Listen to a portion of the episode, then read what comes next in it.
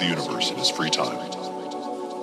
It was one of these thought experiments he devised on that tramcar that revolutionized modern physics forever. While receding away from the Zeitglocke clock tower, Einstein imagined what would happen if the tramcar were receding at the speed of light.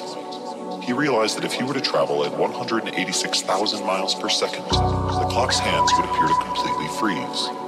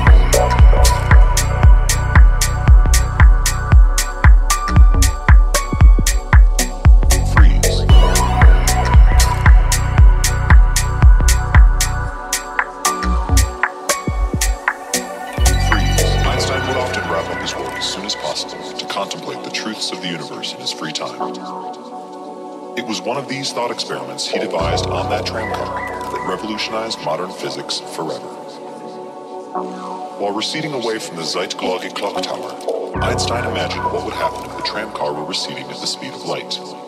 He realized that if he were to travel at 186,000 miles per second, the clock's hands would appear to completely freeze.